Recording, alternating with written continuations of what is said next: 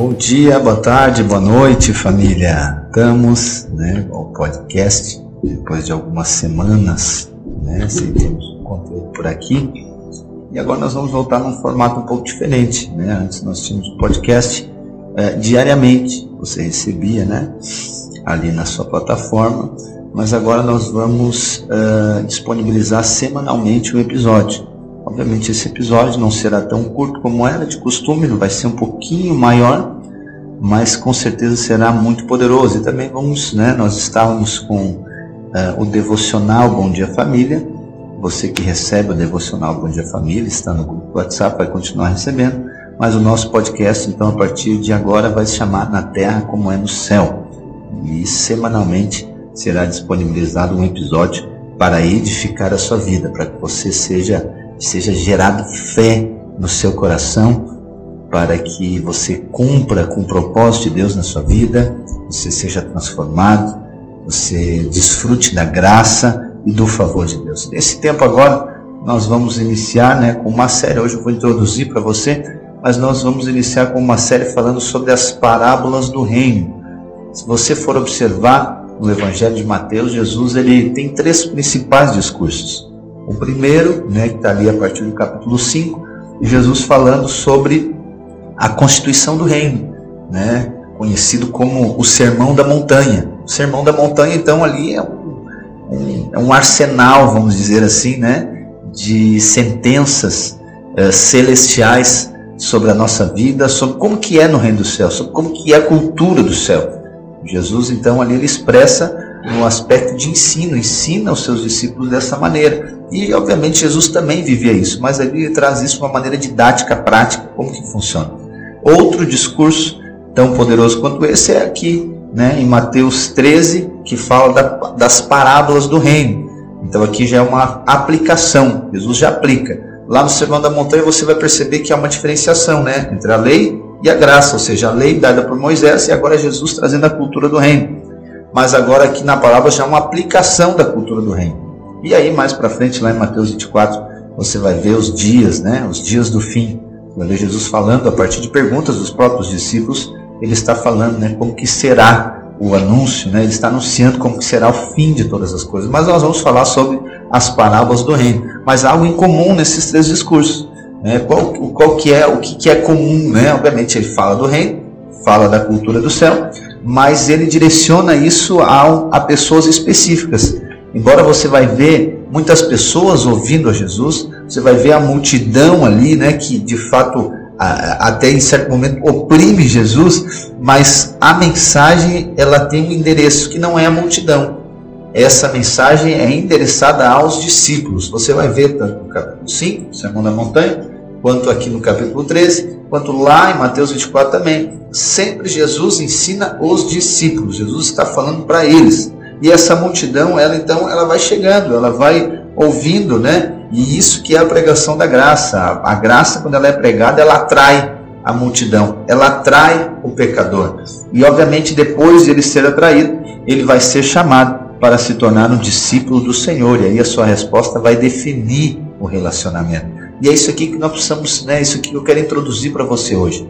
Há o chamado que é para se tornar filho de Deus ao chamado para todos nós, ao chamado para todos os humanos, todos aqueles que nasceram da carne, aqueles que nasceram de Adão. A palavra diz que todos, né, ou melhor, todos aqueles que receberam a Jesus se tornaram filhos. Então, há um chamado para se tornar filho, há um chamado para se tornar parte da família de Deus. Qual que é a condição da humanidade sem Jesus, ou melhor, antes de Jesus? Essa humanidade ela é separada de Deus, por causa lá do pecado de Adão.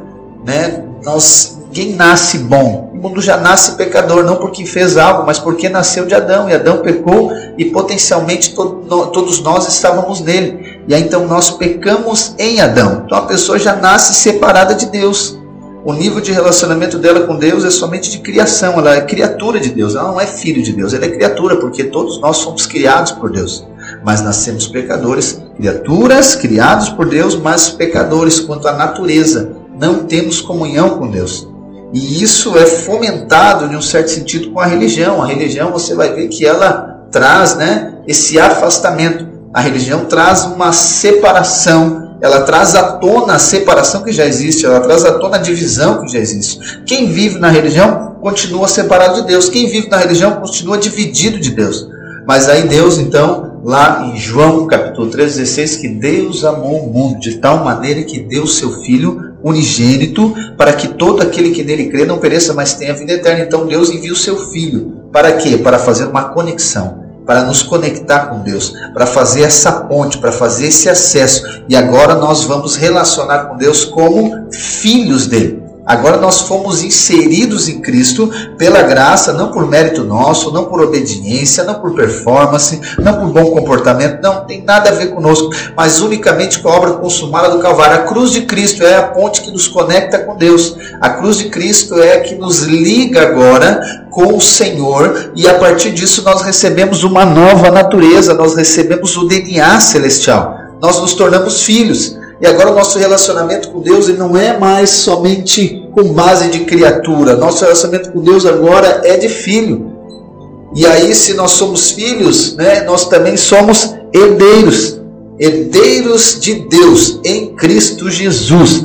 E agora qual que é o, o desenvolvimento desse relacionamento como filho? Quando eu respondo esse chamado a me tornar filho de Deus, e isso acontece pela graça mediante a fé, como eu falei para você. Em João, capítulo 1, versículo 12, vai dizer aqui o que? Todos aqueles que o receberam, foi dado-lhes o poder de serem feitos filhos de Deus. Então agora você que recebeu a Cristo, você que creu na obra consumada, você que identificou que você era pecador, necessitava de salvação, você necessitava de conectar com Deus e agora você reconheceu Cristo como Senhor e Salvador e recebeu a Ele, você se tornou filho de Deus. E essa é a posição que você está agora, de herdeiro, uma posição de descanso. Não é mais com base nas suas obras, mas é com base na obra de Cristo. E aí, como eu mencionei para você, agora existe um outro chamado. O outro chamado é o chamado a ser discípulo o chamado ao discipulado. Lá em Mateus 16, 24, Jesus vai dizer: Quem quiser agora vir após mim, negue-se a si mesmo, toma sua cruz e siga-me. Então, depois de você sair né, do relacionamento de criatura para filho, agora, como filhos, vocês somos chamados a sermos discípulos do Senhor Jesus. E isso é uma decisão, isso é uma resposta. Ele chama e nós respondemos da mesma maneira, né, para se tornar filho. Deus enviou o Filho para todas as pessoas. E a vontade de Deus é que todos se tornem filhos, mas embora nem todos se tornarão filhos. É a mesma da maneira o chamado ao discipulado. A vontade de Jesus é que todos se tornem discípulos dele, mas nem todos vão se tornar discípulos, né?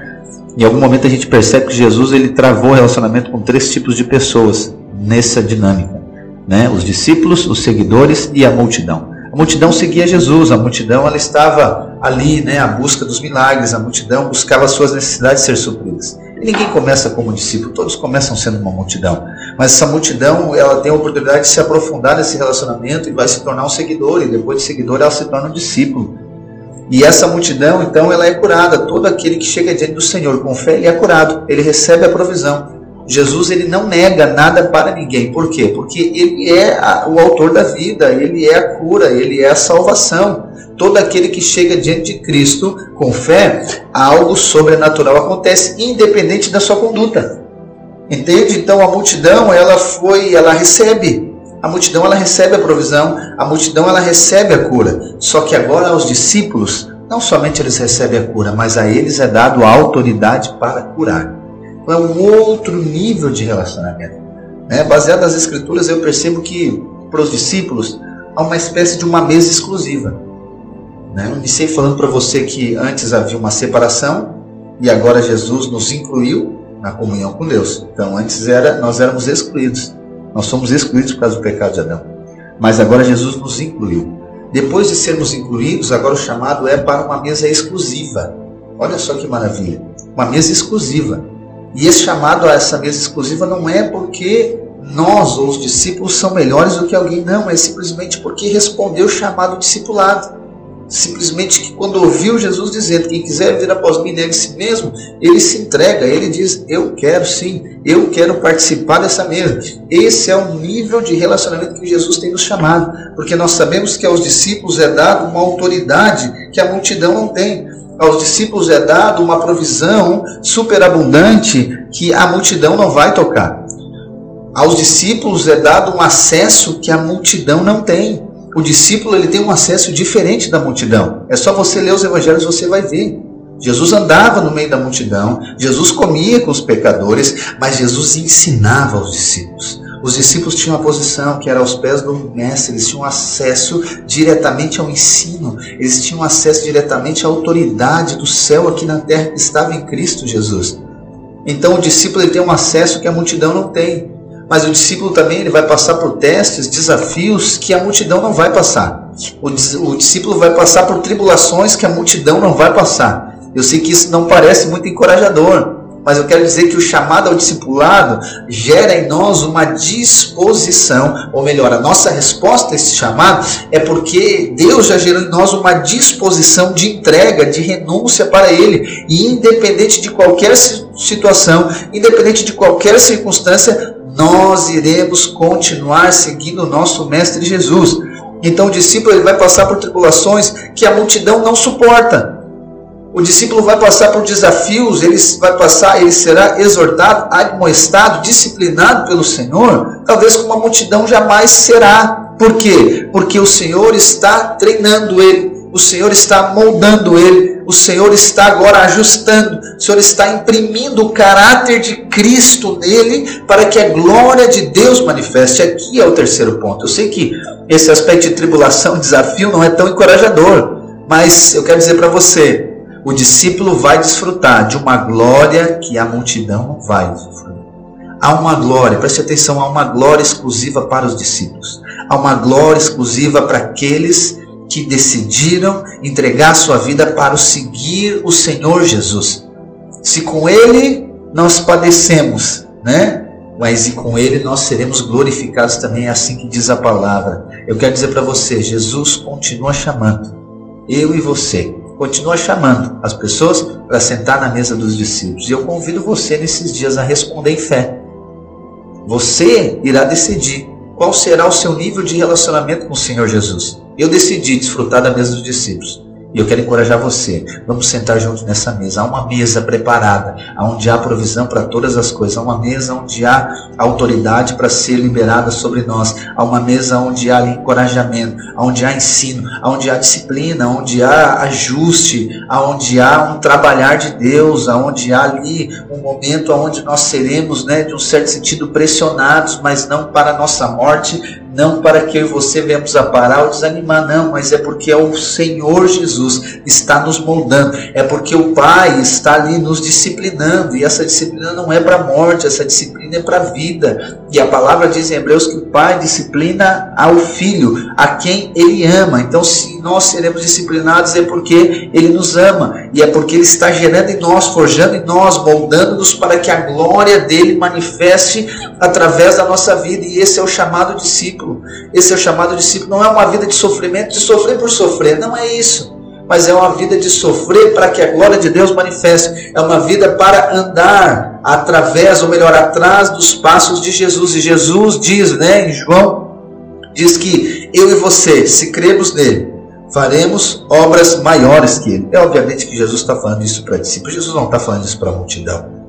Jesus diz que o discípulo nunca será maior que o seu mestre, mas obras maiores ele fará. Então eu creio que é um tempo né, que o Senhor tem nos chamado de uma maneira intensa e profunda para que nós venhamos a cumprir com esse propósito de discípulos do Senhor.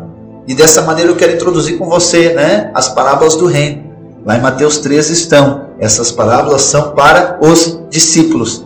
Essas parábolas são para os discípulos, são ensino para os discípulos, são aplicações práticas do reino do céu para que os discípulos compreendam, entendam como que funciona, como que é o sistema, como que eu tenho que me posicionar diante das circunstâncias para manifestar o céu aqui na terra. Então só hoje né, introduzir para você acerca do discipulado, acerca do discípulo, e no próximo episódio nós vamos iniciar na primeira parábola que é do semeador, que a palavra diz que ela é a base, é o fundamento para entender todas as outras parábolas. Ok? Então espero você no próximo episódio, na próxima semana, nós de fato iniciarmos né, as parábolas do reino. Ok? Deus abençoe a sua vida e até a próxima semana.